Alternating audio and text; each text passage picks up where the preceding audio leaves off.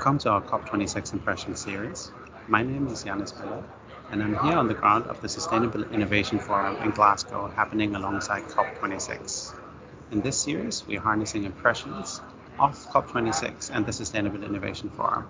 I'm being joined by Jaideep Sandhu, ENGIE's Chief Technology Officer. Thank you very much, Jaideep, for joining us here today. Uh, thank you very much, Yanis. A pleasure. You've been with us here for two days now. What's your impression of the Sustainable Innovation Forum discussions? So, quite interesting because what I'm seeing here is a lot more participation by the private sector and also the will of the private sector to do a lot more. In fact, even take the lead from the government. So, of course, they're looking at guidance, policy, etc. But you can see the desire and the drive in the private sector not only to talk but to perform. Uh, so that's very interesting to see. And also, people not only talking but also coming up with some ideas and uh, and really showing their passion for what needs to be done. So that's very hard. Jaideep, you, you have a wealth of experience in the energy sector. 33 years uh, being being in the energy sector, a lot of time spent with ENGIE. We've seen energy being deployed in, in various countries, various jurisdictions. Now, what do you think we need from business to, to drive the climate change issues forward? And, and what are these issues, in your view, that should be tackled by the energy sector? So, there are multiple issues which need to be tackled. And that is not only from the generator's perspective or the grid perspective, but also from the consumer perspective. So, so to give you examples, uh, how do we improve energy efficiency? How do we use energy more efficiently? Are we also willing to take let's say some disruption at times yeah which with more and more uh, uh, penetration of renewables. You may be you know do we want interruptible contracts for example? That is a potential possibility but okay that may be the cheaper option. But that is something which would really be working more closely with uh, with the customer side. Also on the customer side you have prosumers. Customers can also be generators. You know they have they may have their own rooftop generation. They may have their own battery systems.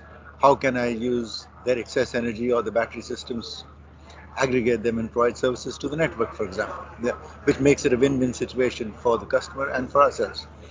So, so that's one aspect of it, working more closely with the customer, designing solutions with the customer, which allow us to improve uh, the energy transition uh, rapidly and give customers also a clear path to net zero for themselves. On the generator side, obviously, uh, we have to go through the whole change of how we take out carbon from from generation.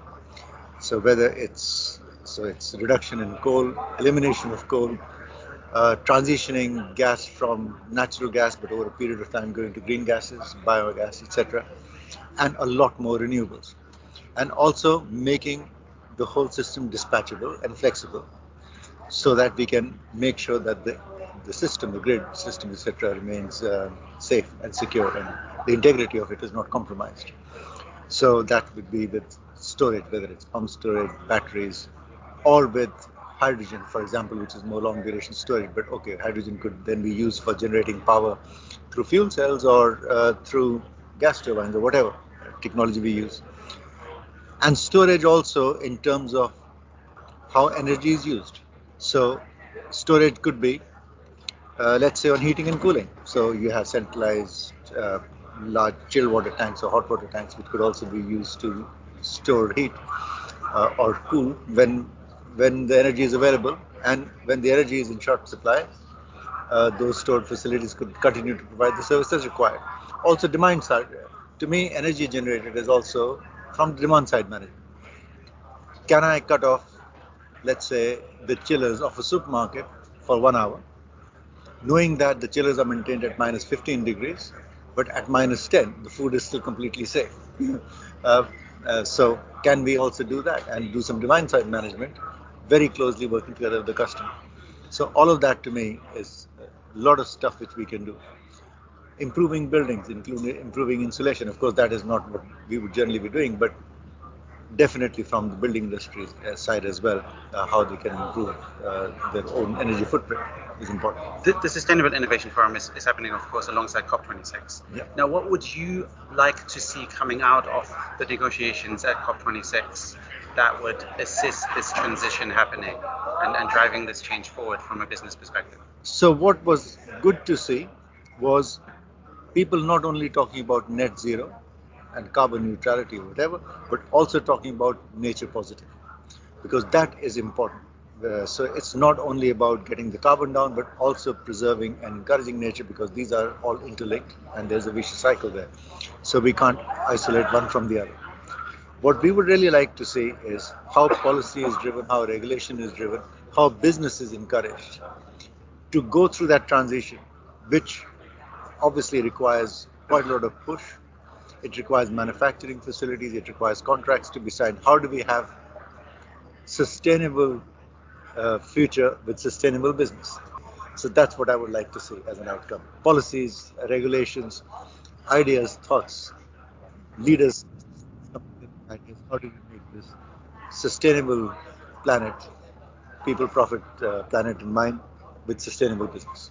From, from a client perspective, how, how do you think lawyers can fit into that and what can lawyers contribute to this um, sustainable business idea in the future? So lawyers play a very important part in the sense that if for anything to work, it has to be in a proper legal framework. Yeah.